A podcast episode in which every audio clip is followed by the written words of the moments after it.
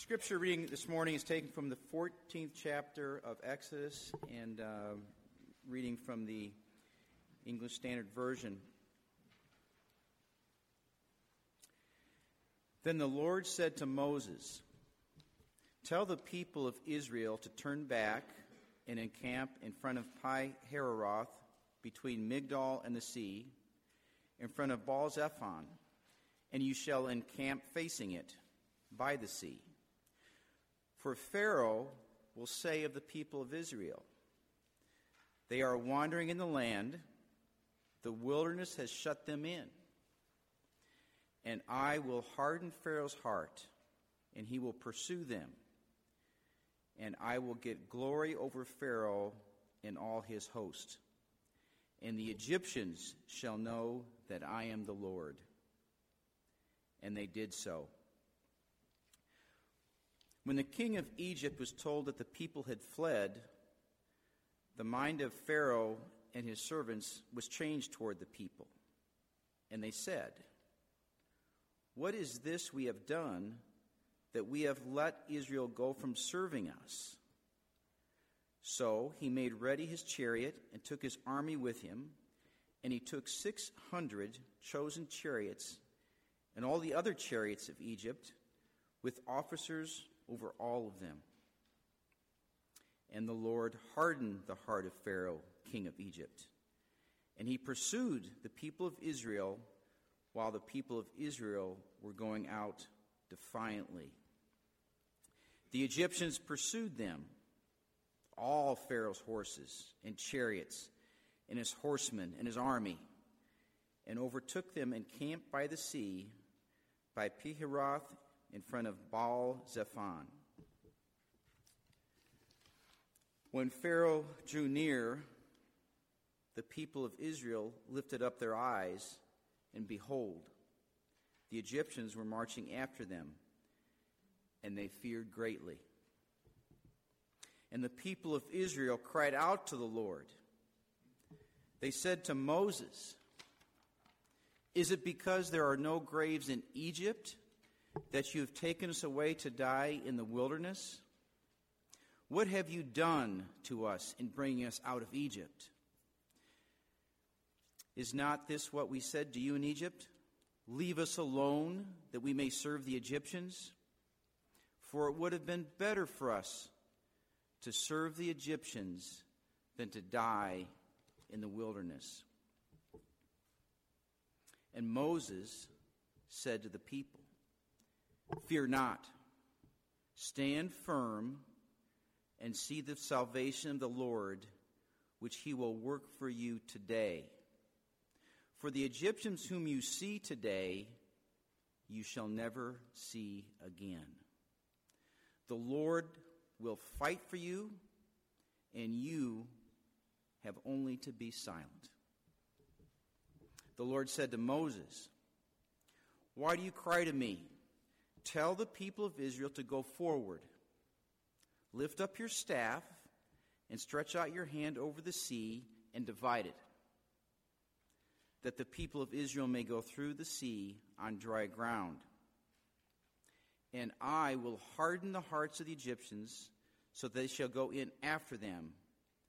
And I will get glory over Pharaoh and all his host, his chariots and his horsemen.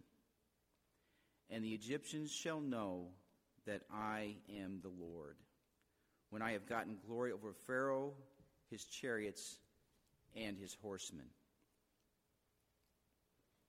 Then the angel of God, who was going before the host of Israel, moved and went behind them.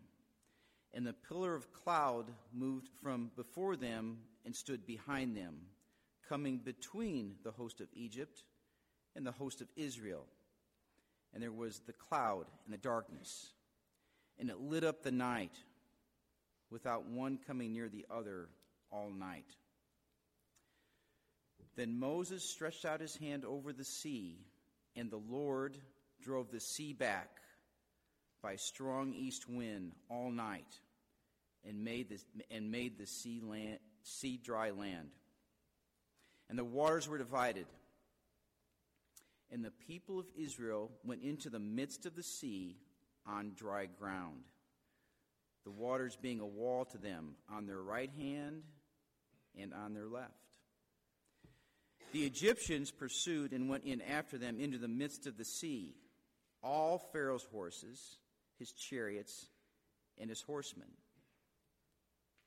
And in the morning watch, the Lord in the pillar of fire and cloud looked down on the Egyptian forces and threw the Egyptian forces into a panic, clogging their chariot wheels so that they drove heavily. And the Egyptians said, "Let us flee from before Israel, for the Lord fights for them against the Egyptians." Then the Lord said to Moses, "Stretch out your hand over the sea, that the water may come back upon the Egyptians, upon their chariots, and upon their horsemen." So Moses stretched out his hand over the sea, and the sea returned to its normal course when the morning appeared. And as the Egyptians fled into it, the Lord threw the Egyptians into the midst of the sea. The waters returned and covered the chariots and the horsemen of all the host of Pharaoh that had followed them into the sea. Not one of them remained. But the people of Israel walked on dry ground through the sea, the waters being a wall to them on their right hand and on their left. Thus the Lord saved Israel that day from the hand of the Egyptians, and Israel saw the Egyptians dead on the seashore. Israel saw the great power that the Lord used against the Egyptians.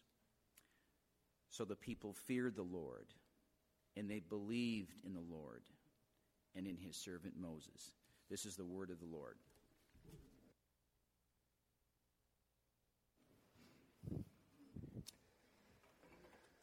Amen.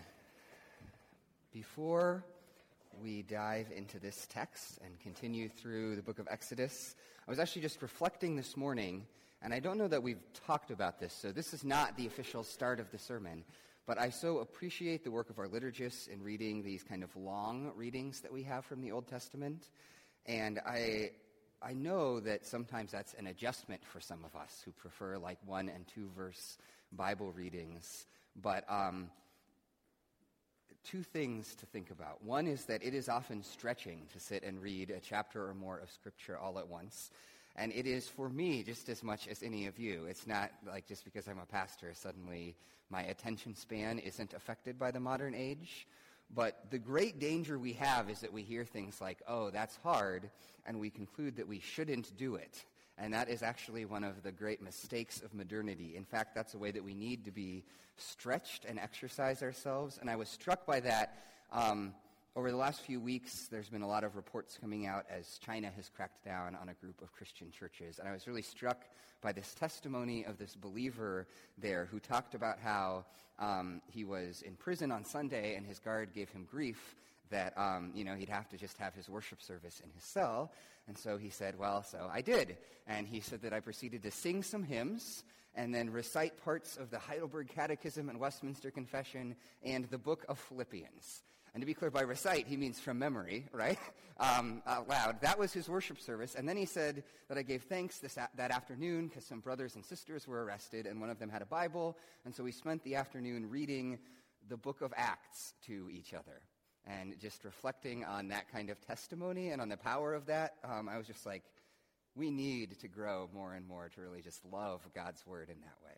With that said, let's pray and let's look at our text for this morning. Father, I give you thanks for your word and for the great deliverance that you work for us. I pray that you would impress it on our hearts and give us joy in it, that you would be with all of us sinners as we hear it proclaimed, and be with me, a sinner, as I seek to preach it. Pray these things in the name of Jesus Christ. Amen. So yes, before Christmas and all of that, we were preaching through the book of Exodus, but so that everyone's on the same page, here's where we are, okay? So Exodus, Israel is in prison and slavery in Egypt for four hundred years. It's brutal slavery, and then God raises up Moses as their deliverer. And a bunch of decades pass as he's prepared and has these things that gets him ready.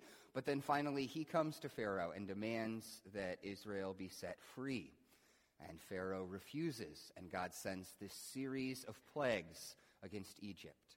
And finally, after the tenth plague and the death of the firstborn, Pharaoh is humbled to the point where he lets Israel go, and they go out into the wilderness then, the entire nation of them. God leads them in a pillar of smoke and fire.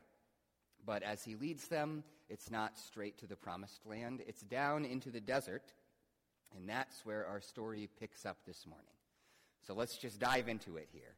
So as it starts, we're not sure exactly how long Israel's in the desert, but it's not long, right? It's a couple of days, maybe a couple of weeks. But God starts by giving Moses this instruction. He says, "Tell the Israelites to turn back and encamp near Pi Hahiroth between Migdol and the sea. They're to encamp by the sea directly opposite Baal Zephon." Now, where those locations are, nobody is actually sure, right? Because this was more than three thousand years ago. But what's clear is two things. One, Israel, God's been leading them, and he's actually having them backtrack.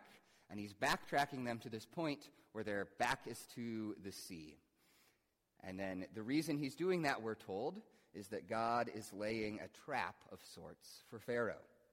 We're told that this is what happens after Israel leaves. When the king of Egypt was told that the people had fled, Pharaoh and his officials changed their minds about them and said, "What have we done?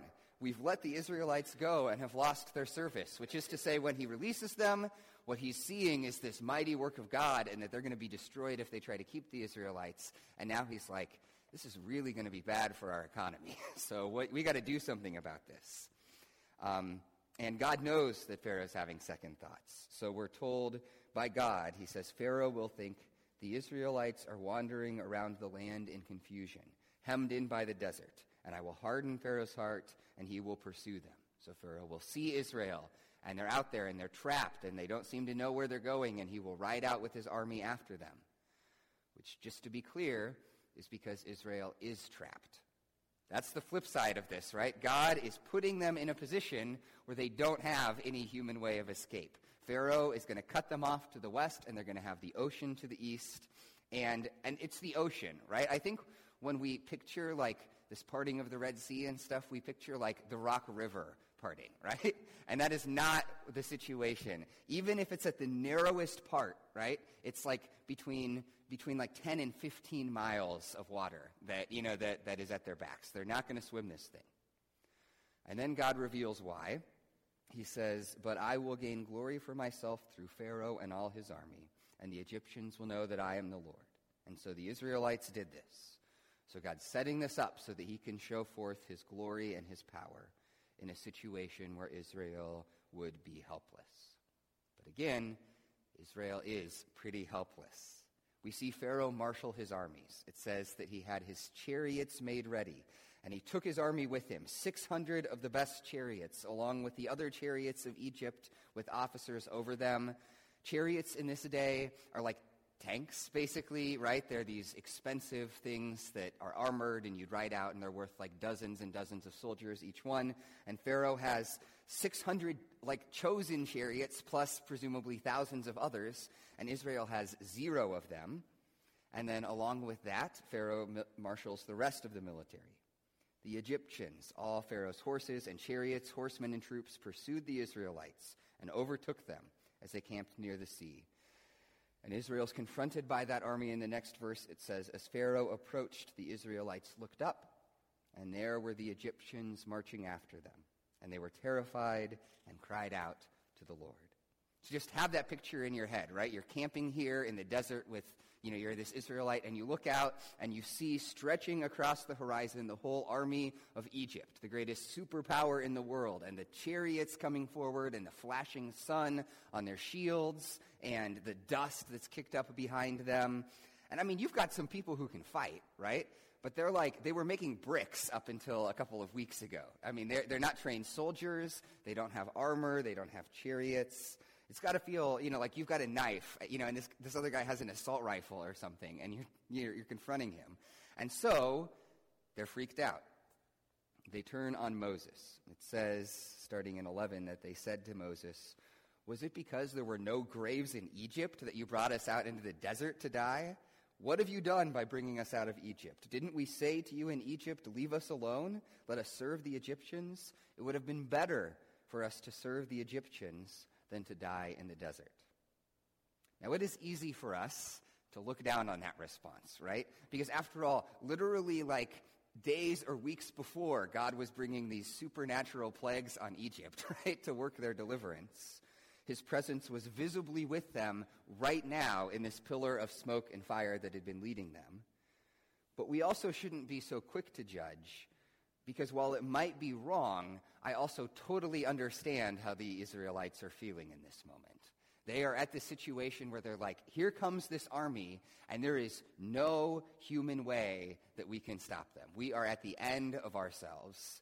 And um, it is totally reasonable in that situation for them to just say, man, we are doomed, which already gives us something to recognize about ourselves and our lives. This is not the only time that God works this way. It is not the only time. God often brings us to the end of ourselves. There is this idea we have that is God, if God's working, then things are going to be smooth sailing.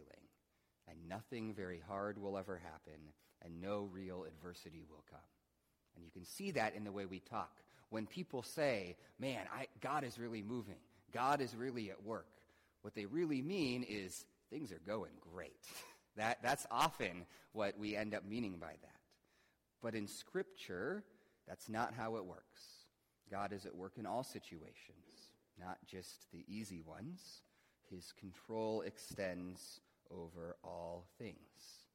This story makes clear that Israel's helpless situation and Pharaoh's approaching army are all a part of this plan that God has. He hardens Pharaoh's hearts and arranges circumstances so that Egypt feels confident of victory and places Israel in this place that they can't escape from. God moves that way in our lives as well. We've said before, people people will tell you God won't give you more than you can handle, but that's not what the Bible says. He absolutely at times gives us more than we can handle on our own. And that's what he's doing here. He's putting his people in this position where there is no way in themselves that they're going to win. He's bringing them to the end of themselves. Why? Well, let's keep reading the story. Israel complains against Moses. And then look at Moses' response. And I'm going to use the E S V translation here because it highlights this better. But it says, Moses said to the people, fear not, stand firm, and see the salvation of the Lord, which he will work for you today. For the Egyptians who you see, you shall never see again. The Lord will fight for you, and you have only to be silent. And I use that translation because it highlights that really this verse is a set of commands. That's the backbone of it. And the commands are, fear not, stand, see, and be silent.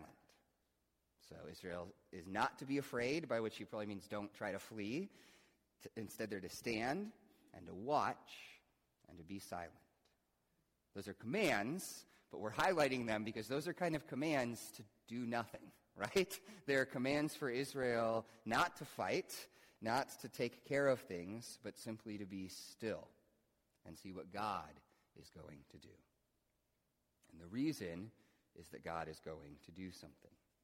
Israel's hope is not that God's giving them something they can handle. Their hope is that God's going to come and fight for them. And that's what happens. So keep going. Israel's up at the edge of the Red Sea, and then God commands Moses, and he says, raise your staff and stretch out your hand over the sea to divide the waters so that the Israelites can go through the sea on dry ground. Which I love because it's so matter-of-fact and also so impossible, right? Just raise your staff and divide the waters, God says to Moses.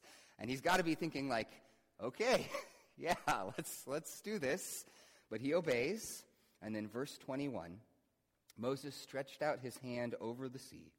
And all that night the Lord drove the sea back with a strong east wind and turned it into dry land, and the waters were divided, and the Israelites went through the sea on dry ground with a wall of water on their right and on their left. And this is the moment, right? You're all picturing some movie scene in your head of the waters parting and Israel passing through.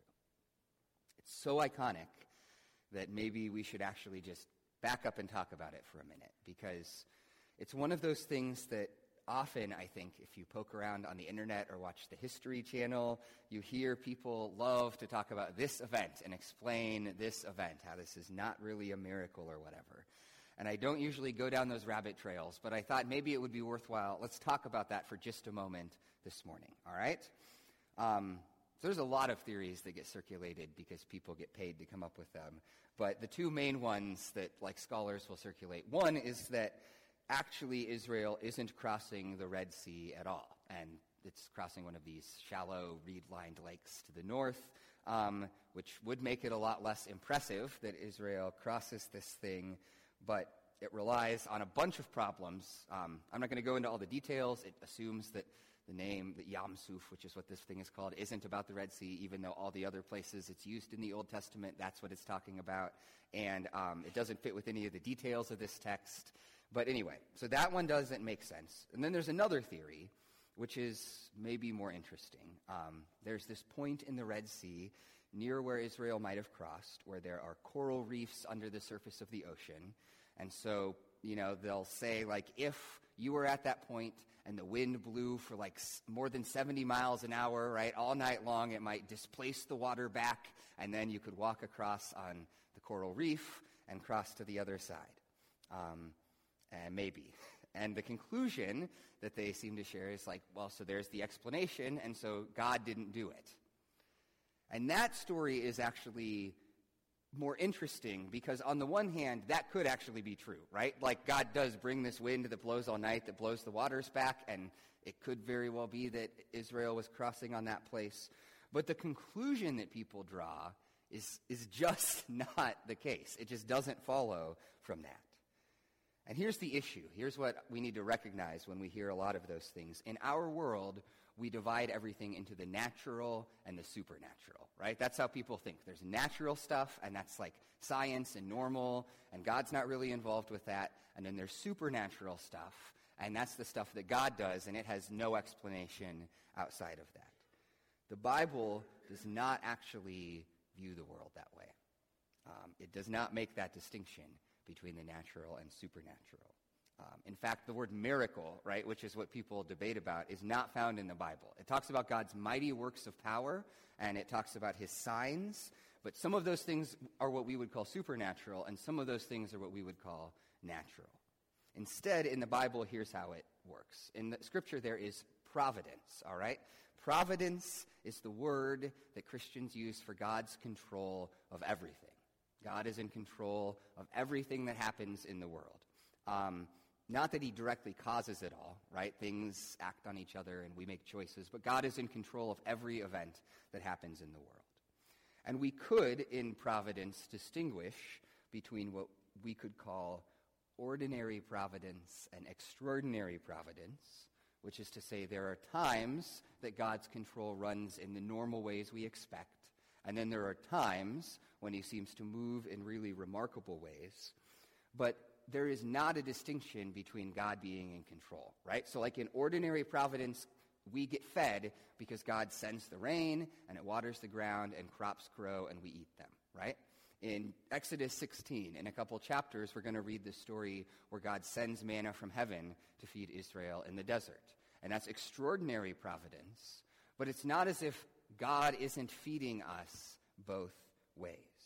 We owe thanks to God for food, whether it comes from the field or whether it comes as bread from heaven. And so our response to that kind of thing, right, about hurricane force winds and coral reefs is to say, maybe that's true and maybe it isn't. Maybe it's true that Israel just happened to be at the exact place Um, and Egypt was just at the right place, and this hurricane swept up at just the right time, and the ocean was blown back such that Israel could cross, and then that the timing was just right so that then as Egypt was crossing, it comes crashing back. Like, that could be the case, but that does not mean that God's not the one bringing the Israelites across the Red Sea, right? Or maybe that's not the case either. Like, that's not conclusive. But the idea that God isn't involved just doesn't work, all right? Either way, this is a great working of his providence. And that idea is really important for us to recognize, too. It's not just about people on the History Channel raising questions. because we are often in danger of narrowing it down so that we only see God working in kind of miraculous or supernatural events too. It's easy for us to think that God only is at work in a kind of extraordinary times. Um, I've heard preachers tell the story of a really pious guy who was in the middle of a flood, and he goes up on the roof, right, and the water's raising, and he prays and starts praying that God would deliver him. And he's down on his knees praying, and there's this guy who comes up in a boat and says, here, come, you know, get in my boat, and I can rescue you. And the guy's like, no, like, the Lord's going to deliver me. And he keeps praying, and, you know, an hour or two later, the water's rising, and this helicopter, you know, comes over and hovers and, you know, and offers to save him. And the guy's like, no, like, the Lord's going to deliver me. And he, the water's rising, and he's starting to get nervous, and he keeps praying and, you know, and saying, God, why aren't you saving me? And finally, in exasperation, you know, the voice from heaven sounds and says, I sent you a boat and a helicopter. What more do you want? We can laugh at that, but we're all often in danger of thinking that way. I mean, I can be struggling with something or having some hard thing in life, and I'm like, God, you know, why don't you fix this? Why don't you help me? And, you know, a friend drops by to see how I'm doing, or I get offered some extra, you know, hours to, to pick up some extra money, or um, there's a book I'm reading or a song on the radio that really blesses my heart. And I somehow miss that those are all God answering that prayer. Those are all ways that he is seeking to encourage and help me. He's at work in all of that. But with that said, back to the story. God parts the Red Sea, and Israel crosses, and the Egyptians decide to chase them. Which, full credit here, like, as much as the Egyptians are the bad guys in this story, you got to respect them going into the ocean, right, with the wall of water, you know, I mean, behind them. But it says the Egyptians pursued them, and all Pharaoh's horses and chariots followed them into the sea. So they're riding in after Israel, but God stops them. Uh, in verse twenty-four, during the last watch of the night, the Lord looked down from the pillar of fire and cloud at the Egyptian army and threw it into confusion. He jammed the wheels of their chariots so that they had difficulty driving. And the Egyptians said, let's get away from the Israelites. The Lord is fighting for them against Egypt. There's actually some irony there. These chariots, right, which are so big and scary, apparently they're not very good at driving across muddy seabeds. So they, you know, they the wheels jam. And then God throws them into chaos. Communication breaks down. People start to panic. And again, notice that's a part of God's providence, just like parting the waters. And then in verse twenty-six, the Lord said to Moses, stretch out your hand over the sea so that the waters may flow back over the Egyptians and their chariots and horsemen. So Moses raises his hand over the waters, and then Moses stretched out his hand, and at daybreak, the sea went back to its place. The Egyptians were fleeing toward it, and the Lord swept them into the sea.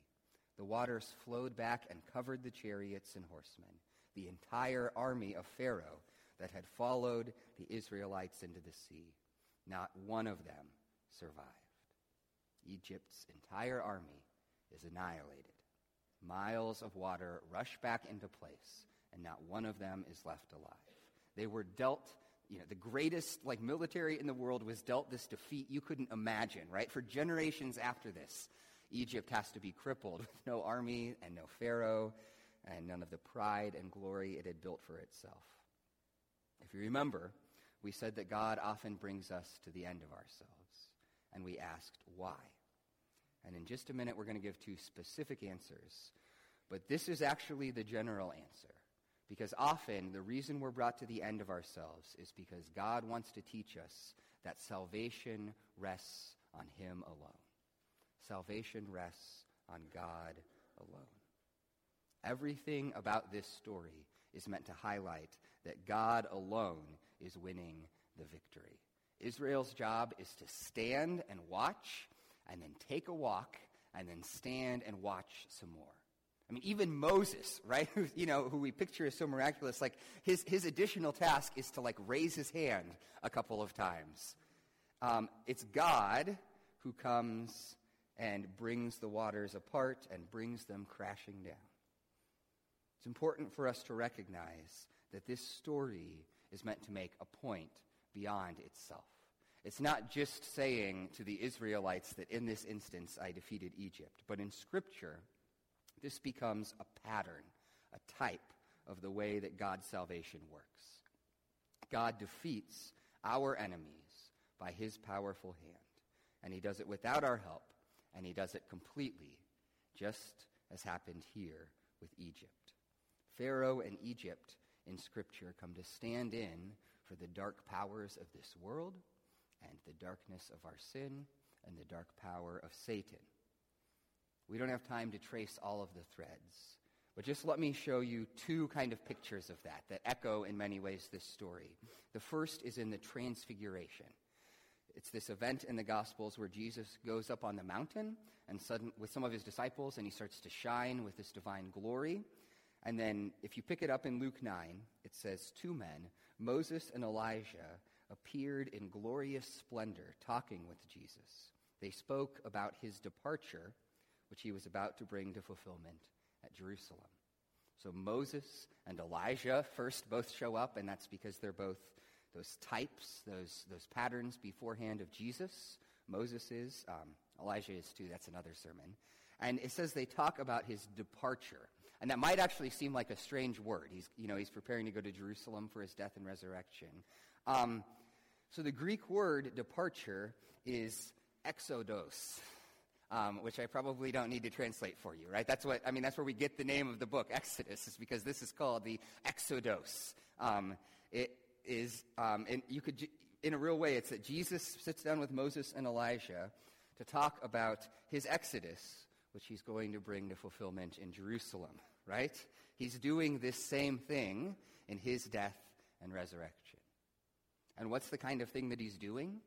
Well, look at the language, for example, of John twelve. Jesus is preparing to go to Jerusalem, and he's preaching a sermon about his death. Um, God audibly speaks to the crowd, and then after that, Jesus announces this stuff about what's going to happen. He says, now is the time for the judgment on this world. Now the prince of this world will be driven out, and I, when I am lifted up from earth, will draw all people to myself. Again, you see that same pattern. God is, on the one hand, defeating the prince of this world, right? And the, the you know, I mean, that's the kind of language you get for Pharaoh, right? The king of Egypt, the prince of Egypt. That God is coming to bring judgment, and he's coming to bring deliverance, to draw people, all kinds of people from every tribe and nation and tongue to himself. That that's what he's coming to accomplish in his death and resurrection, that same sort of deliverance and defeat that we see in the Exodus.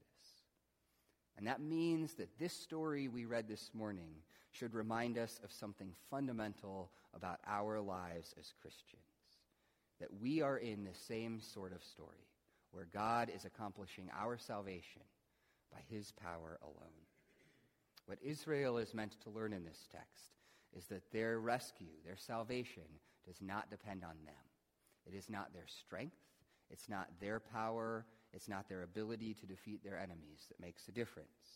It's not even their ability to follow God. I don't know if you picked that up, but right, this happens in the midst of Israel complaining to Moses, saying, what are you doing? Like, how could, you know, I mean, it's not even their moral perfection that's the ground of it.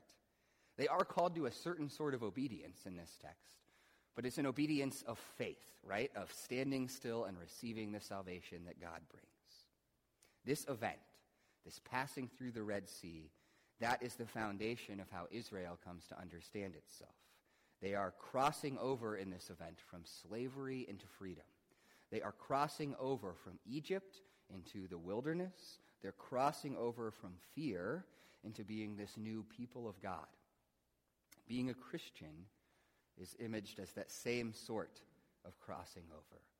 Scripture pictures becoming a Christian as crossing over from death into life, as crossing over from guilt into forgiveness, as crossing over from being strangers and aliens to being a people called by God's name.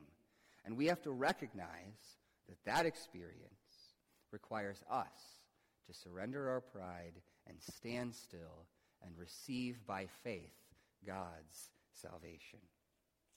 One of the greatest enemies to us becoming and living as Christians is not our weakness or our sin, but it is our strength. We think that we should be able to fight, and we should have our act together, and we should work hard and pull up our bootstraps and overcome all our issues, and we think we should be good people and disciplined people and people who have everything figured out. And the problem is that those beliefs can actually prevent us from surrendering in faith and trusting in God to save us. Imagine what would have happened if that was Israel's attitude here by the Red Sea. They would have said, all right, we're supposed to take care of this. We're strong. We got this. And they pull out their swords and they charge out, and Egypt annihilates them, right? They're just beaten. They would not have seen God's salvation. Too often, the same thing happens for us as Christians. We You'll hear, if you're around, you know, a Bible-teaching church, that we're saved by faith, right? Not by our goodness. Of course, yes, we're saved so that we should obey and so that we have changed lives. There is that there, and that happens in this story, but we always start by experiencing God's salvation, worked by his power alone. His deliverance in the death and resurrection of Jesus is what saves us. And the reason that is so important is because that completely changes how we relate to God. That's the last thing we notice. Specifically, there are two reasons that God works this way, that God saves us by his power alone. There's two reasons in our text. The first is that God works this way because he is glorified. God is glorified in showing forth his greatness. He's glorified before the Egyptians in our text. Several times it repeats this theme. Take this from seventeen and eighteen. He says, I will harden the hearts of the Egyptians so that they will go in after them, and I will gain glory through Pharaoh and all his army, through his chariots and his horsemen. The Egyptians will know that I am the Lord when I gain glory through Pharaoh, his chariots, and his horsemen. God is glorified in Egypt, and he's glorified in Israel. Chapter fifteen, which we're not going to read this morning, is really a retelling of these events, but in the form of this song of praise that Israel sings to God. And here's how it starts. It says, I will sing to the Lord, for he is highly exalted. Both horse and driver he's hurled into the sea. The Lord is my strength and my defense. He has become my salvation. He is my God, and I will praise him, my Father's God, and I will exalt him. Israel is drawn to glorify God by seeing his mighty salvation. Part of the reason that salvation is God's work alone is because if it wasn't, we would share in the credit. And that sounds great to us. We would be happy to share in the credit. But that is also the root of all of our sin. The very first promise back in the Garden of Eden, right, was eat this fruit and you will be like God, right? You'll get to share in this thing. You'll get to be up on his level. We're saved in a way that undercuts that wrong way of thinking. We don't get credit for it. God alone gets the glory. It's the whole reason we're tempted to introduce works into it. It's the reason that if you ask your neighbor, even somewhere in our hearts, we're so tempted to say that what it means to be a Christian is that you, it means you're a good person, or it means that you have good morals, right?